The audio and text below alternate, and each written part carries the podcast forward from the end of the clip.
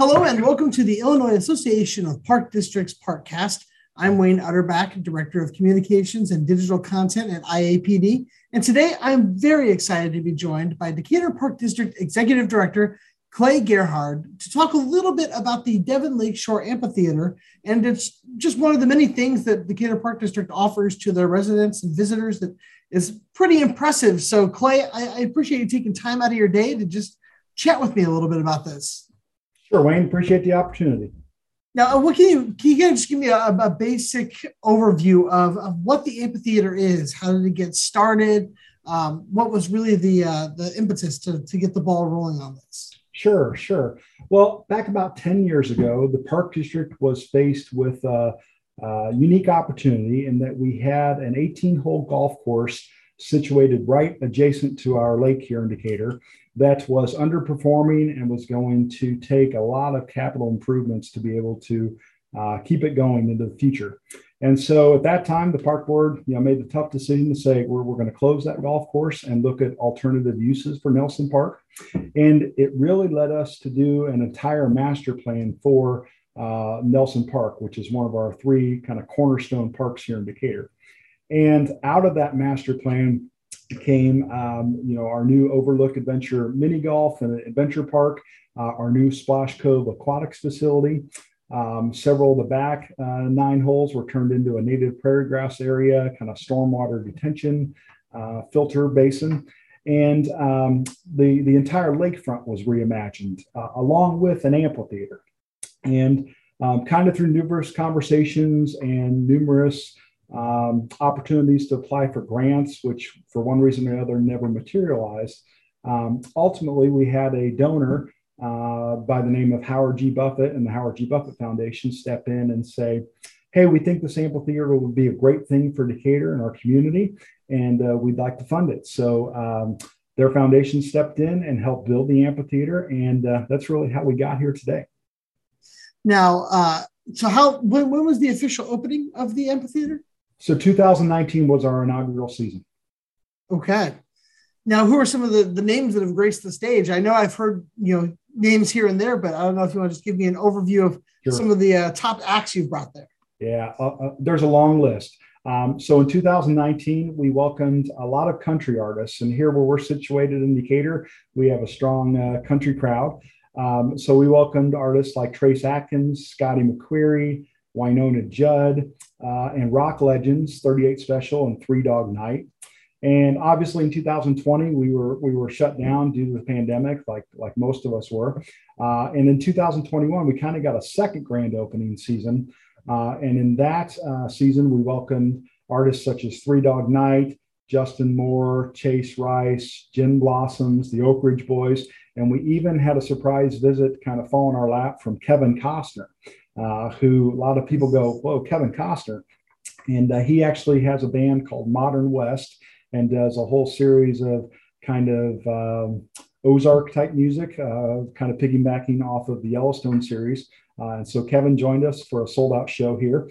And then uh, we stretched our offerings this season and to be more diverse and add more offerings. And we welcome Skid Row and Warrant. We'll be having Cheap Trick, Kansas with Blue Oyster Cult, uh, and then we're adding some rap this year. So the Ying Yang Twins, Paul Wall, Young Joc, Dru Hill, and Twista, uh, kind of a throwback to the 90s era. And then again, we'll have a big, strong country lineup. We had uh, Brothers Osborne here a few weeks ago.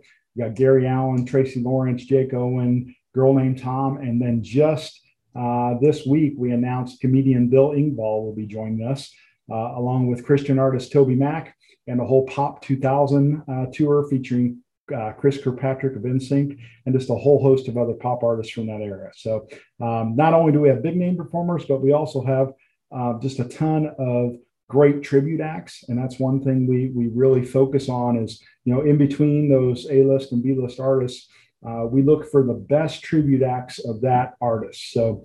Uh, here in a couple weeks, we'll, we'll welcome a Prince tribute artist that is the only tribute artist that's sanctioned by the estate of Prince. Um, so they have to be really good to be to be sanctioned by the state. So um, we we really strive to not just have um, your your your average bands, but bring in the top quality entertainers we can. Now, how, how important is it to have a venue like this amphitheater in the community? What do you think that brings to the community? Sure. Well, Nelson Park, you know, as we looked at activating the waterfront, and we have a tremendous lake here that the city spent uh, close to $100 million dredging here in the last couple of years and has really cleaned up the water quality, made it a place that people want to go down to and recreate on. And so having an amphitheater has really just, just added another piece of excitement to that waterfront.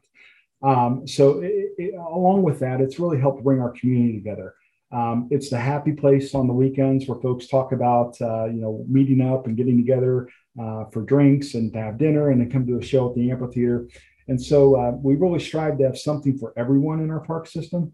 Um, and with the amphitheater, um, you know, the way it's situated, the different seating levels, you know, some folks can afford that 60 or $80 front row ticket.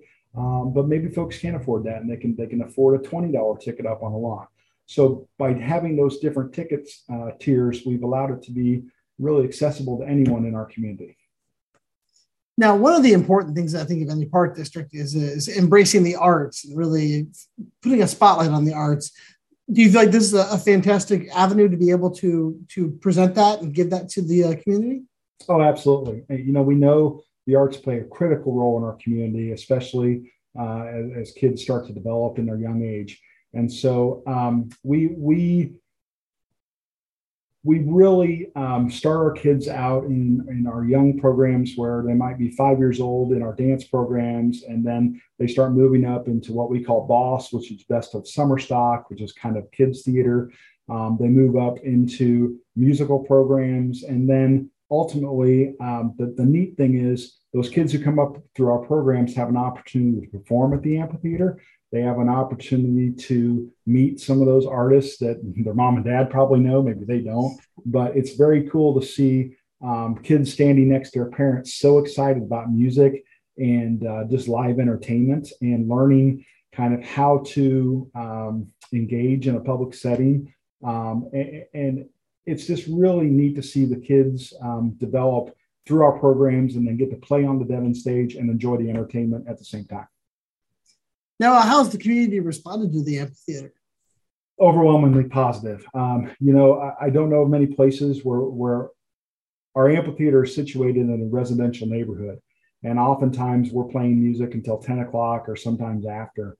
Um, and we've received very few calls. Uh, in fact, we see a lot of folks out on their front porches listening to the music. Um, you, can, you can obviously hear it from a long ways away uh, the amphitheater is situated. So um, overwhelmingly positive for our community. Last year, we welcomed over 40,000 guests. This year, we're we're hoping to surpass that 50,000 mark.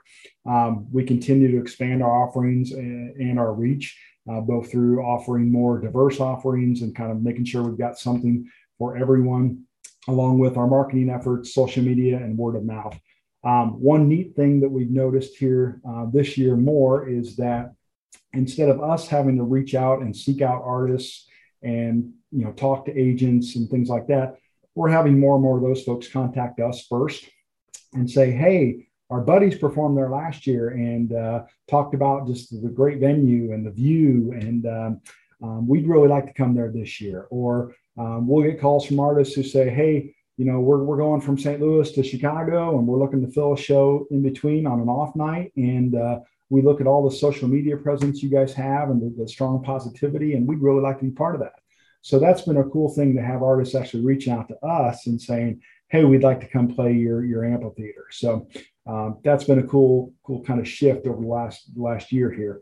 Um, we really feel like we've got a gem, and uh, um, we're so blessed to have the amphitheater in our community.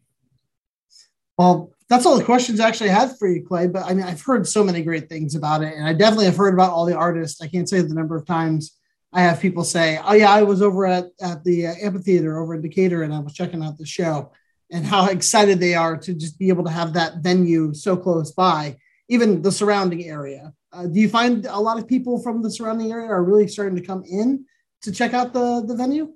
Yeah, surprisingly, it's not only from the surrounding community. We get a lot of folks traveling from other states We've even had people from other countries. We've had uh, Canadians come down when we had uh, Kevin Costner here, who, who came down for that show.